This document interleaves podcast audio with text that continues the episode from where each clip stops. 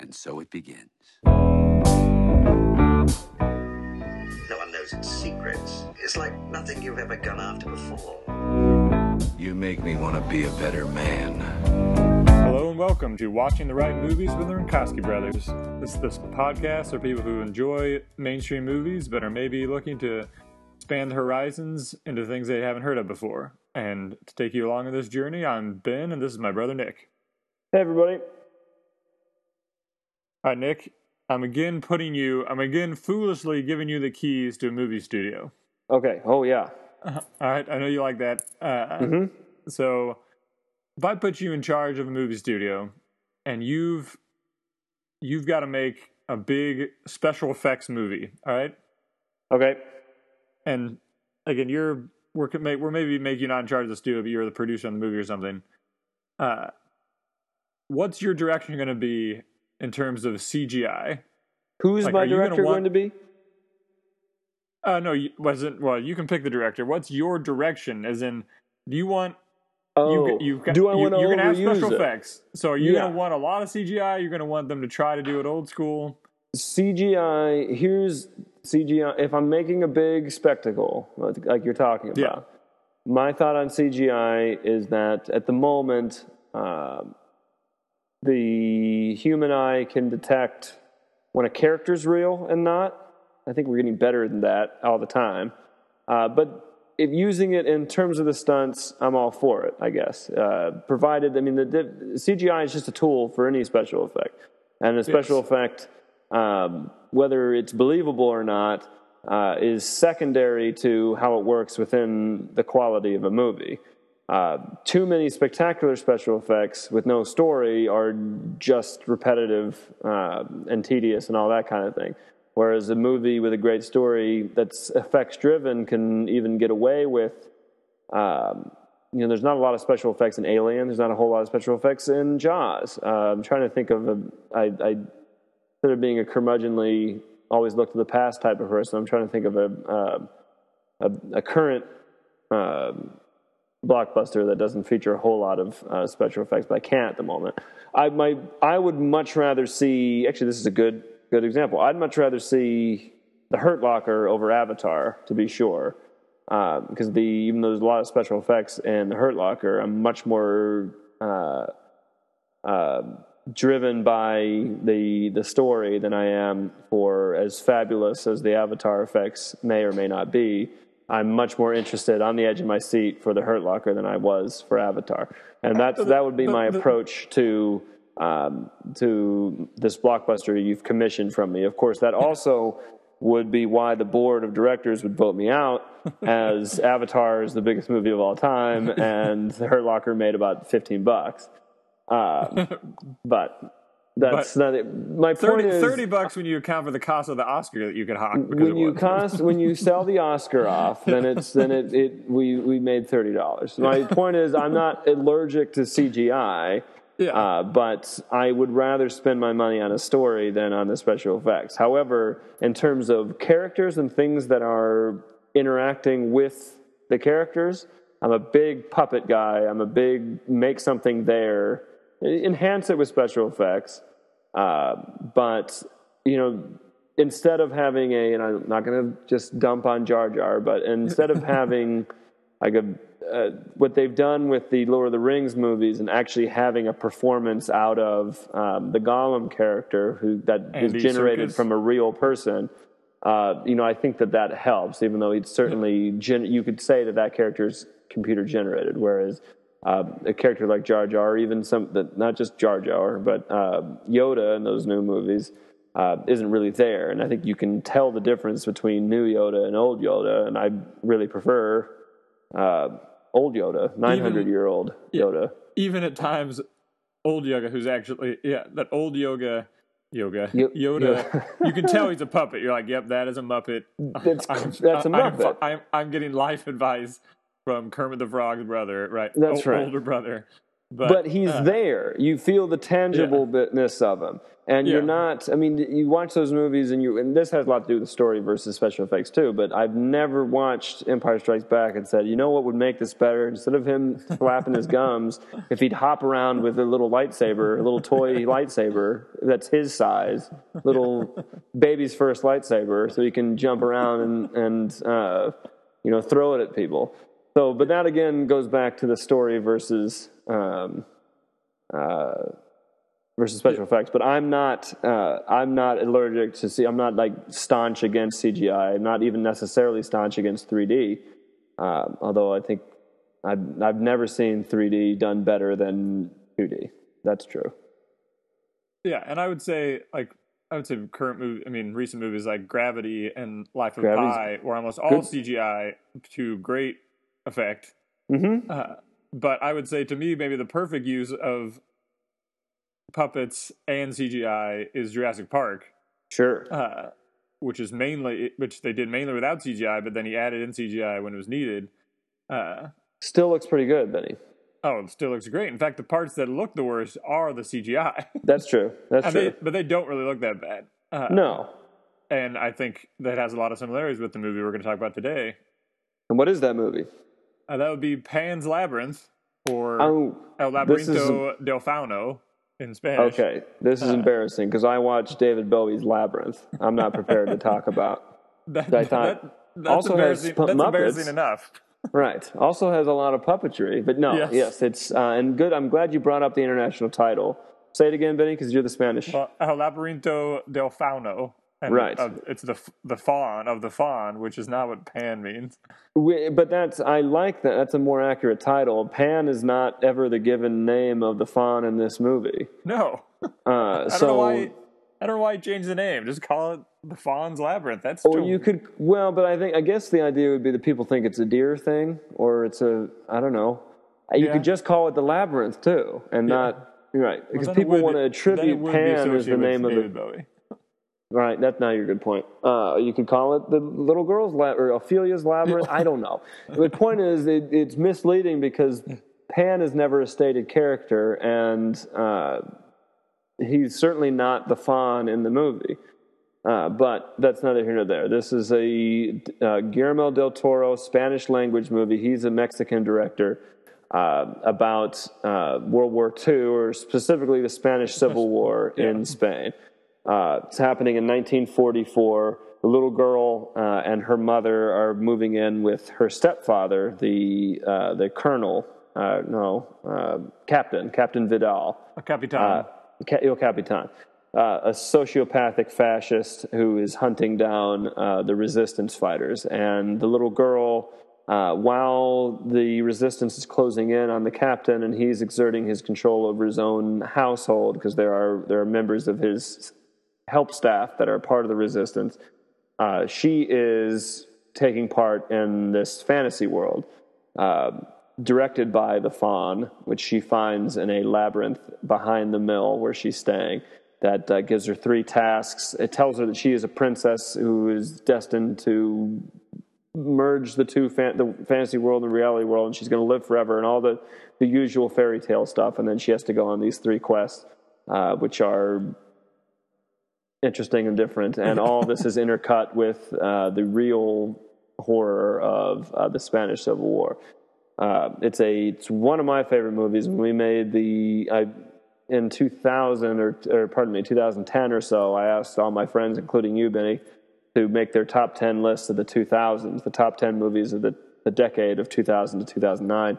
Uh, this finished second on mine. I can't remember where it finished overall, but I'm, I don't think it was all that near the top. But it's it's one of the one of my favorite movies of the last 10 years to be sure and one of my all-time uh, favorites as well i really like this movie so i was happy that we could watch it and talk about it today uh, as i mentioned guillermo del toro mexican director and who was part of the vanguard of what was called the new mexican cinema which is sort of reductive because it really was only referring to three people uh, del toro uh, alejandro inarritu I think I've got, I'm not pronouncing that right. And Alfonso Cuarón, who directed Gravity, which you already talked about, and is the reigning Best Director champion, I guess, uh, but who just won the Best Director Oscar um, at the Oscars.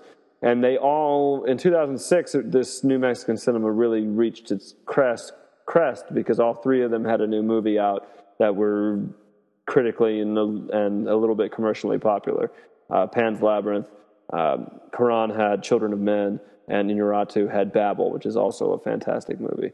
Uh, some of that's fallen by the wayside now. Um, they uh, Del Toro has a strange career because he's not really an art house guy. The Pan's Labyrinth is, uh, you know, he does a lot of superhero and comic book movies, including the Hellboy franchise, Blade. He was one Blade of the 2. did one of the Blade Blade Two. I understand is the best Blade. Okay, uh, but uh, Well, and the my favorite movie of last year, Pacific Rim. uh, we don't have time. To, we don't. I don't got time to knock you down on that one. But uh, I don't the, have time to say how much I love that movie, so we can just move on. the and so he makes a lot of big these bi- what you said these big spectacle uh, and and I mean being fair so does Cuarón who also made one of the Harry Potter movies uh, but you know and Gravity is in itself a big spectacle movie it just happened to be really critically acclaimed as well only Inarritu has sort of stayed in this sort of art house mold and I say stayed because uh, the only movie he's made since 2006 is Biutiful, which is very good. He also made 21 Grams, which I haven't seen, and Amores Perros, which I, I've been told many times I need to see, which I haven't seen. That's But I- that's probably my all-time favorite Spanish language movie. Amores Well, there you go. Yeah, Uh, and um uh, Cuarón made his name with Y Tu Mama Tambien, uh, which a lot of people really like, which is, including which is myself. like my, my number two. Well, there you go. So you are a big. So you are very much in the the new Mexican wave. I, am a. I like I- Cuarón from the. I like his Great Expectations with uh, Ethan Hawke and um, Gwyneth Paltrow. Uh, I haven't seen Little Princesses or The Little Princess, but uh, they've they all work in a certain sense and have worked in adolescence or childhood, which is what Pan's Labyrinth's about. But anyway, Benny, you so you are big on the the new Mexican cinema. I suppose I am. I think because I, uh, I we talked about this when we were- when we watched Day for Night on. I know Spanish, so I guess I prefer Spanish speaking movies, but I still read the subtitles for the most part. Part, although we can talk about more about this movie, but uh, and then I've been to Mexico, and I I honestly think, and maybe I'm just reading into this. I feel that as Americans, we have more in common with Mexicans than maybe we do with Europeans in some ways. So I feel that I get those, I get like good Mexican or Latin American movies more than I get, say, good French movies. Uh, Well, I couldn't. Like- oh, well, it's hard to. I mean, I don't know. I feel like a, mo- a good movie's good. Yeah. Uh, uh, so I might be reading, but anyway, yeah, I really liked Y Tu Mama Tambien and uh, quick Uh, diversion. So everybody, the the big argument, quick diversion on that because we have what is it? Ninety five percent of our genetics are with chimpanzees. I don't know. with something like that, it's a really high number, right? Yeah, Do you know that fifty percent of our genes are the same as bananas? Uh, I've I did not know. I've heard things like that. That yeah, actually, Yeah. lots of genetic, uh, lots of the genes are the same as everything that's alive. Yeah. Well, no, I, anyway, that's not here nor there. Uh, you're, uh, I don't know if it's. I mean, I, I it, it seems reductive to me to say you. I think it's probably more likely that you just really liked Y Tu Mama Tambien and Amores Perros. Yeah. Because I, well, I don't know. Uh, I think everybody's different in a certain sense, and you may because you've been there and you have more of a. Uh, you know, you did live in Sou- Southern California for such a long time that Well, that Uh, was that- after. Sure, but um, I don't know. Everybody's different. You and there are people who really respond to these, uh, to the, certainly those movies and the movies from these three, even though they are, in my opinion, very different directors. Yes. Because there's nothing like Y Tu Mama Tambien in all of uh, Del Toro's uh, movies. And this movie, although there are a lot of movies that you can, I will say though, you can tell a Del Toro movie sight unseen. You know, if you sat in the middle of a Del Toro movie, eventually you're going to know that it's a Del Toro movie based on the special effects and the way that the the, creatures puppets look. or the creatures look. They have a distinctive look. Um, that goes back to his earliest movie, Cronos. Uh, and this movie here, Pan's Labyrinth, is, in my opinion, the the height of his storytelling and story. Uh, it's a companion piece to an earlier movie called The Devil's Backbone. You ever seen Devil's Backbone, Benny? I've not. uh, it, it's which is a strong movie, but this is this to me is where everything's clicking, everything's working. Um, perfect combination of real violence and fantasy, almost horror like uh, material, all filtered through the story of this little girl. It's not for children, to say the least, uh, but it has these universal themes that she's dealing with, and uh, a lot of interesting, or a lot of uh, you know, there are. Ask the question: What is really more horrible um, in her life? That there's a this pale man with hands in his eyes chasing after her, or the fact that she lives in the same house as this sociopath uh, who will murder for the the smallest whim. So that I really like that dynamic a lot. Uh, yeah, and so you got into yeah being able to that Guillermo del Toro has a very distinctive kind of look to his creatures, which I just I just enjoy, uh, and that's what I again I've only seen a you know, handful of his movies. I just really appreciate that he has this style and he goes for it, and it's like his vision, and it's not just he's not just using CGI to use it and just throw moving crap at you like Mhm. a certain director I'm not going to mention. Does it rhyme Like- with Eichel Eichel Lay? it does rhyme with Eichel Lay. Okay. so like he uses it because it's like it's I mean to him it's art. Like this is this Mhm. I mean again Hellboy looks like looks like the fawn who looks Yeah. a little bit like the creatures in Pacific Rim. Uh, Mhm. It's like his vision and he goes for it and I just appreciate that. Uh, And I certainly do the- too. the- I don't want to give the impression these that cool just things of imagination uh, that he just puts onto the screen and you could Right. experience. And yeah, the pale man that she Oh. meets in her second challenge is one of the creepiest things ever. but he's really there. I mean, there is a person, the same person who play, plays, and I'm not, I'm not, I'm putting air quotes on that, but that's Yeah. not really fair because this person does give a performance. Uh, Doug Jones is the same person who's in the the Fawn, and all the Fawn who's eight feet tall and walks on these crazy legs. Those legs are really there. They're not know, that- that's computer amazing. generated. Uh, and he's the, doing the same now. There are elements of that that are computer generated, and the frog that she runs into that she has to get the key from uh, is also a puppet that's really there. That is, um, and I think you can tell that. You can also yeah, because it's now eight, amazing.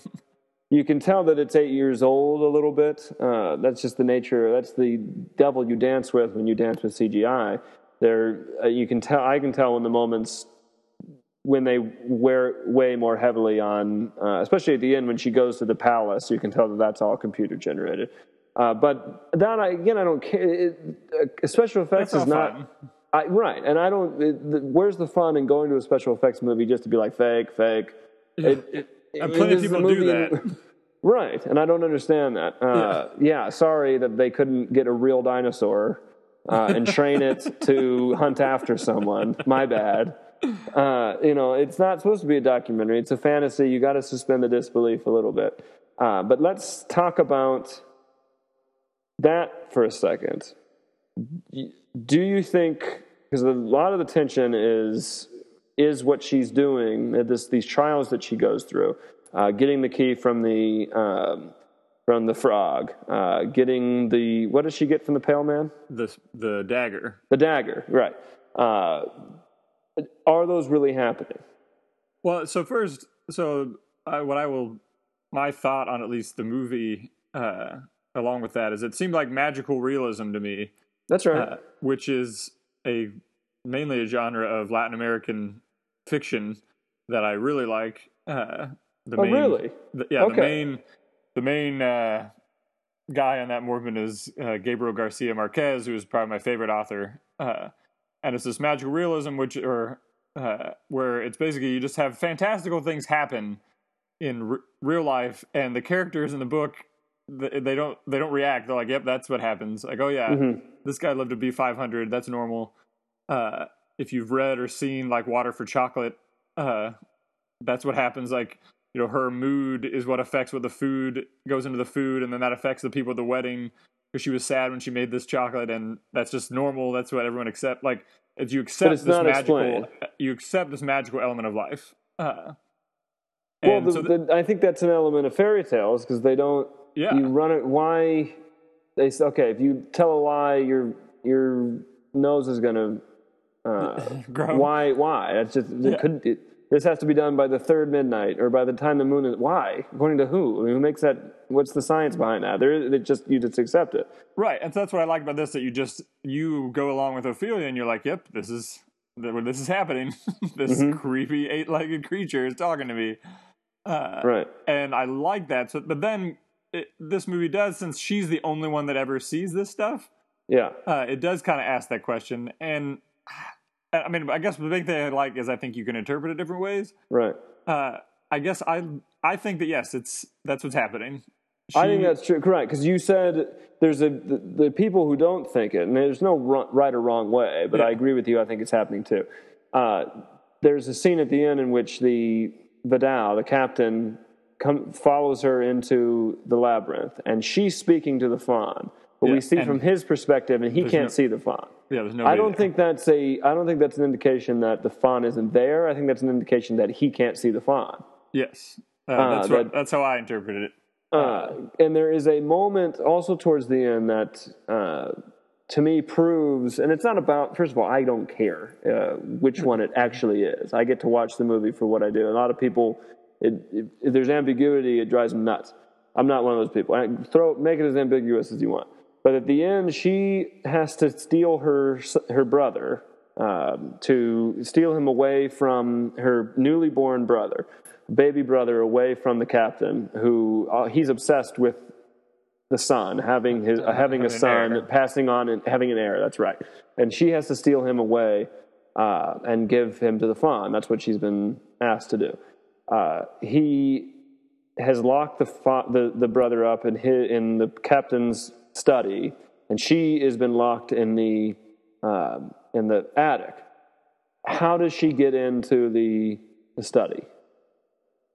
Well, she uses the. Oh, you're saying how She could it be if she's not how using could she- the if chalk, she's not the magic using chalk? the magic chalk, which allows her to draw a door in the wall Yeah. or the floor or anything? How could she get in there? Ooh, that's and good. he finds the chalk, and it, it's everything else is fairly because he she he gets a man she gets a mandrake from the fawn, and they find it, that it's an actual item. Uh, but you could you see mandrakes in the kitchen. She could have gotten Yeah. that, made it up in her mind, and gotten it from someplace else. A dagger she could find someplace else. A key she could find someplace else because the they're in the in the actual story the the the the Spanish Civil War story. Keys enter into it and so do daggers. And so that's really neat is how the, the, the fairy tale is mirroring because he has a key to the to the barn where he's keeping a lot of his stuff that he's trying to keep away from uh, his underling Mercedes. Uh, and she has a knife. Mercedes has a knife right at the same time, more or less, that Ophelia finds the dagger. So it's sort of mirroring them. But the chalk, where's she going to get? Where's that chalk going to come from? Uh, you know, again, you can explain that away, but it's harder to explain how she gets into that room. Well, not so much where the chalk. Yeah, how did she get in? If not, how did she get into if not using the magic chalk? Uh, so I a- again, I don't think it matters, but if you pay attention, I uh, I think it's fairly clear that it does. Uh, but it's also open to the interpretation that she's making it up. I just there's so it's not willy nilly. It's not I'm going to make a Spanish Civil War movie and add a fantastical element. Right. Uh, it's I'm making a Spanish Civil War movie with a fantastical element, paralleling what's happening in real life. And there's nothing more violent that that's more violent than the real life stuff. Uh, this Captain Vidal, who is the most interesting character to me, uh, because he's a he's just you know he has to because it's a bit of a fairy tale. There is a good and evil, and he's certainly the evil. But I like what uh, Del Toro does to introduce not shades of gray, as if he's not evil, but makes him fairly complicated and makes. Uh, uh, There's the you know, the- shadow of his father with the watch. He's always looking at.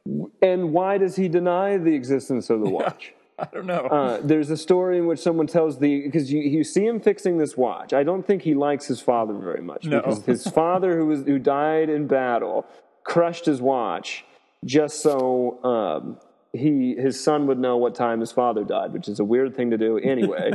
uh, but also, uh, it's a uh, you know in the in the opposite of the watch in Pulp Fiction. By the way, I don't think. Uh, I don't think Vidal's going to keep that watch where Christopher Walken did, uh, just to get right. But he fixes the watch to as a defiance. Screw you, Dad. Yes. I'm. I don't. You, I don't get to know what time it. I'm in. Yeah. And then, but you don't know the story of the watch. And then they tell the story of the watch at a dinner table, and he says, "No, my father never had a watch." Why does he do that? I don't know. Uh, He's just a he- jerk. He's just a he's big ju- fat jerk. right and there are elements of clown you said um, uh, the, the the the spanish language writer and the first when he we first meet vidal uh, ophelia who by the way is such a control freak he's mad they're 15 minutes late Yes. uh, he is a control freak i mean he fixes his own watch I mean, he is a uh, he's gonna right. He's gonna sew up his own face when Yeah, he, I mean, he nobody does. else is gonna do that but him. Uh, he, he uh, but Ophelia meets him and tries to shake his hand with the with his with her left hand because she's holding books in the right hand and she grab he grabs her hand and it's a great introduction um, and he says it's the other hand which is a terrific introduction because a it's just a classic dick move i mean it's just a terrific uh, uh, dick maneuver but that is for word for word out of david copperfield uh, Ah. who does the same has the same uh, when, when he's given up so well, uh, it's translated to Spanish.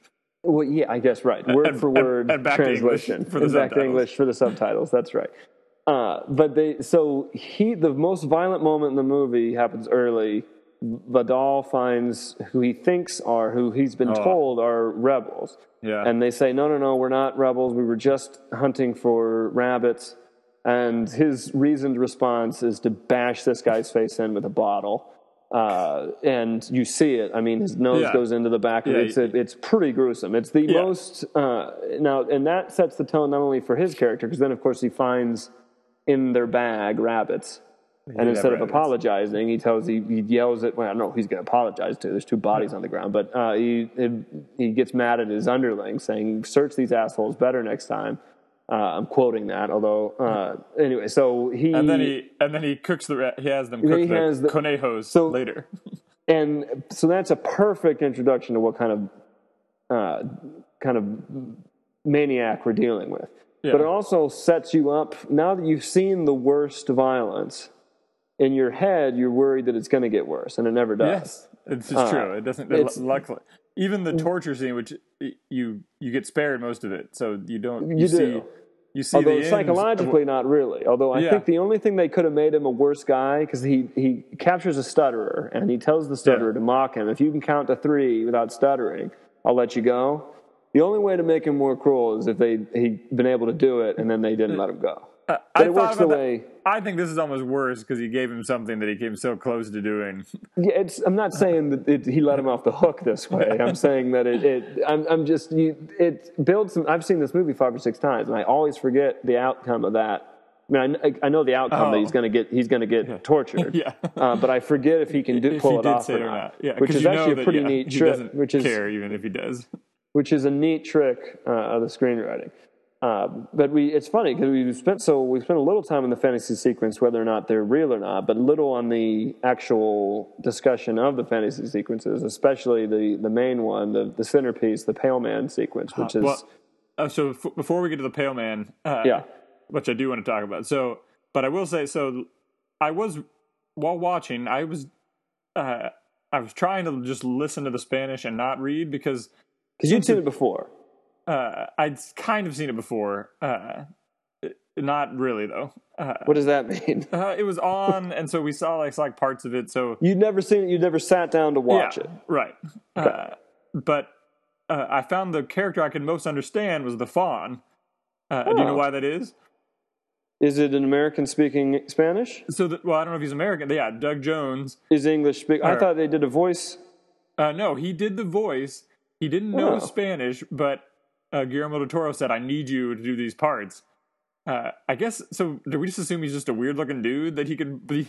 Well, he Doug Jones. I don't know what he looks like. That's a good point. Okay. But I know he specializes because he specializes This is- in uh, being a creature or being like being a, right, being in Okay, very well- bizarre or elaborate. yeah, so, so prosthetics and that he, kind of thing. With he's he was didn't want to do it because he's like, look, I don't know Spanish. I don't want to mess this Mm-hmm. up. And Guillermo Toro was like, oh, I can just give you the lines phonetically, and you can just say, you know, you won't even know what you're saying. You just say these But he's like, no. He basically learned. Well, he didn't learn Spanish. He learned what he was. He learned the words that he had to say, uh, Right.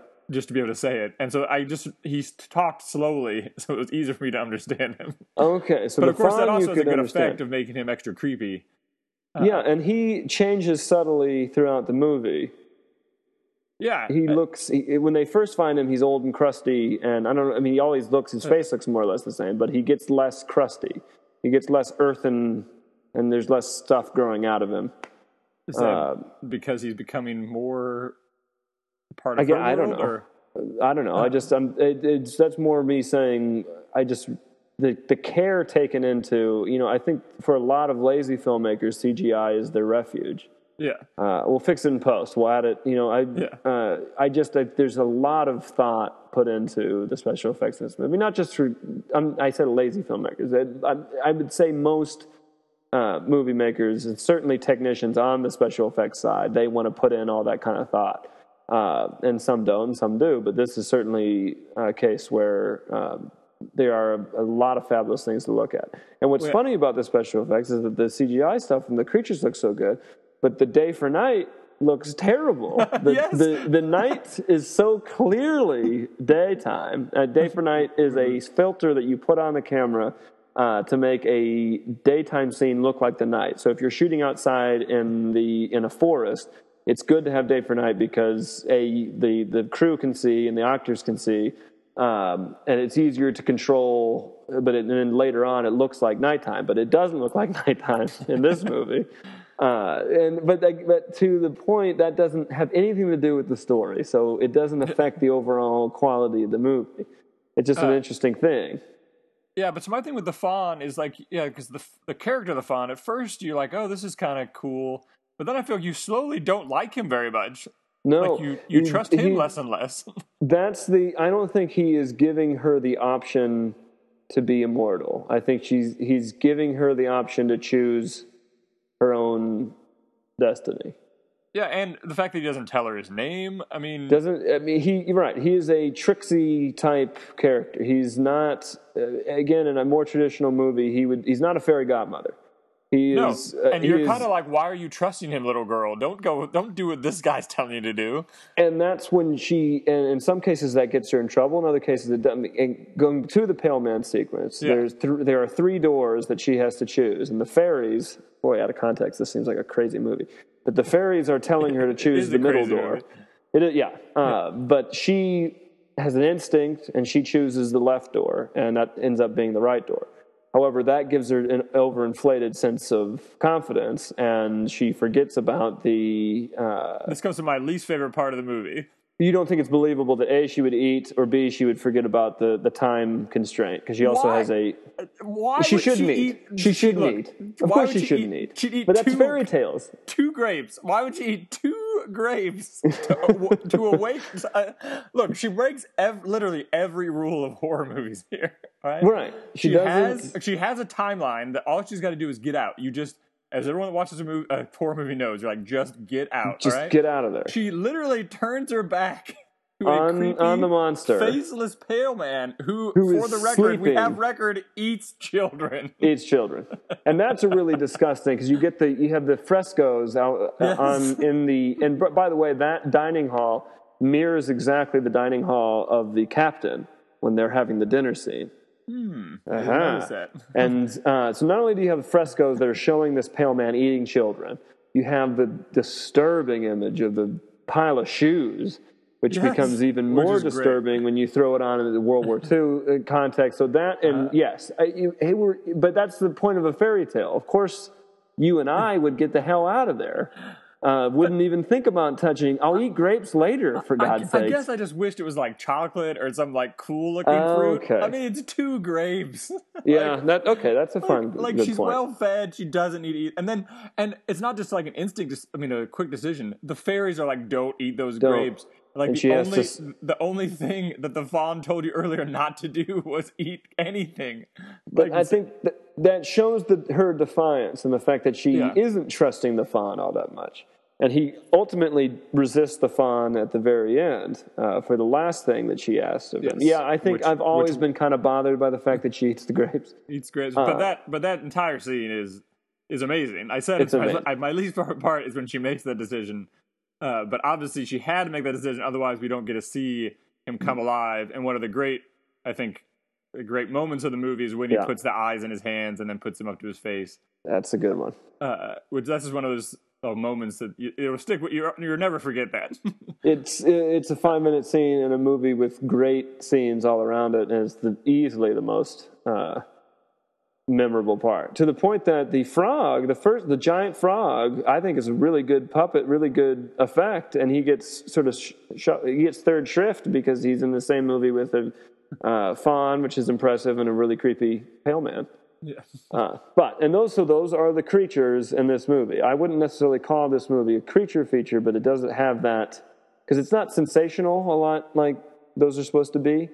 Uh, but it certainly does fit the requirements of having.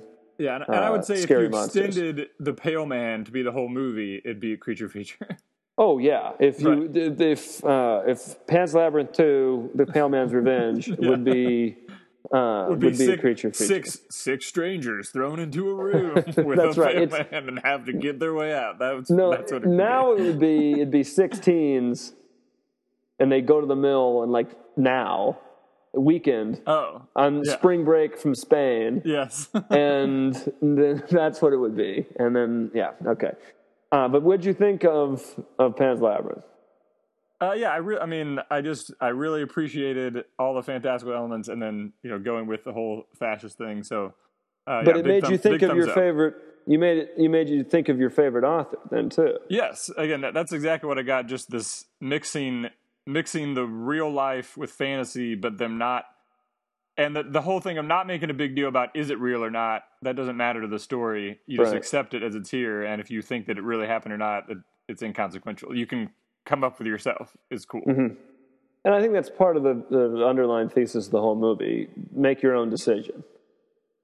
Now, some of the people, and that's certainly for Ofelia, that's sort of the lesson. Although some of those, the poor guy with his face broken in by a bottle didn't really get the option to make his own decision. But, uh, you know, it really does come back to some of those primordial Little Red Riding Hood, Big Bad Wolf type things, too, because he's, Vidal is such clearly the, the actual monster in the movie.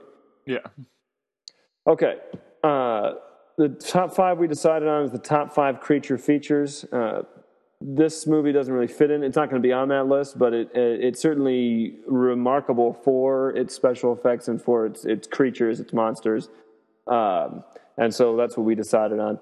Number five for me is King Kong, uh, the original King Kong, not one Not of the two Jackson? remakes. Uh, although I haven't seen the Peter Jackson, so I, I should, I guess I. But anyway, uh, it's just a, it's a classic and, and deservedly so. Number four is The Bride of Frankenstein, which is the best monster movie from that era, of which King Kong is certainly Which had a in lot that of era. monster movies. Right, and the, it's the best of the uh, Universal monster movies. Uh, Universal being Universal Studios, which they made their name in the 30s on making creature features, and Bride of Frankenstein's the best one. Uh, Jurassic Park's number three. I have an unabashed affection for Jurassic Park. Uh, still, it's such a really, really good movie, and the sequences in it, the T Rex sequence is one of the. It's just perfect for tension, for special effects, for everything. Uh, it's just a oh man, that is good. I should watch Jurassic Park this afternoon. Yeah. Uh, number two is James Carpenter's The Thing that I like a lot. Um spooky, spooky, spooky, scary. It's like a it's like a werewolf, werewolf bar mitzvah? Uh, and number one is Alien. Uh, I, I, figured Alien. Was, I, I, well, I didn't know if you'd put Jurassic Park. first or Alien first. yeah. You could even go. I'm going to go Alien slash Aliens, a, Alien slash Aliens because Aliens is actually more of a creature feature. Uh, and I know I sort of dissed Avatar earlier. James Cameron can make a movie, and he can make a movie with good special effects.